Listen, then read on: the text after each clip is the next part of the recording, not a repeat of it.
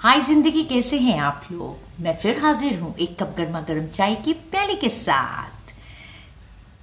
कुछ खोकर लौटे या ना लौटे? आपका कर्म अवश्य लौटता है। फिर चाहे वो अच्छा हो या बुरा हो, सच है ना? उसी तरह, जिस तरह ज़िंदगी की हर सुबह कुछ शर्तें लेकर आती है और ज़िंदगी की शाम कुछ तजुर्बे देती हुई जाती है। कैसा लगा? बस मैंने अभी अभी पढ़ा। और फिर मुझे लगा, मैं आप लोगों के साथ ये शेयर करूँ। अच्छा किया ना? अपना ख्याल रखिए, अपनों का ख्याल रखिए। हमेशा खुश रहिए और खुशियाँ बिखेरिए। Bye till the next time